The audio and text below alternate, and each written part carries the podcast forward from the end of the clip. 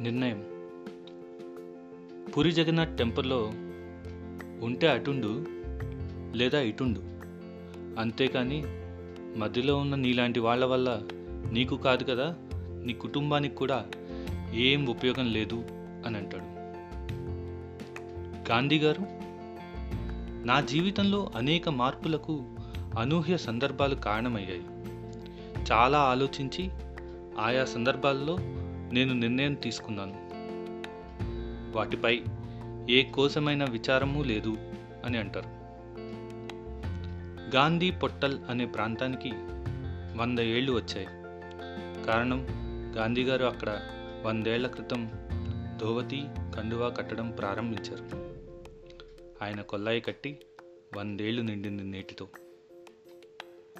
మన నిర్ణయాలు మన జీవితాన్ని శాసిస్తాయి. మనం ఏం చేయాలో మనమే నిర్ణయించుకోవాలి. మనకి ఏది కావాలి ఏది వద్దు మనమే చెప్పగలగాలి.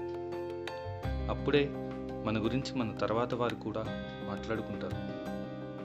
అలాంటి నిర్ణయాలకు మనం ఎప్పుడూ విచారించకూడదు.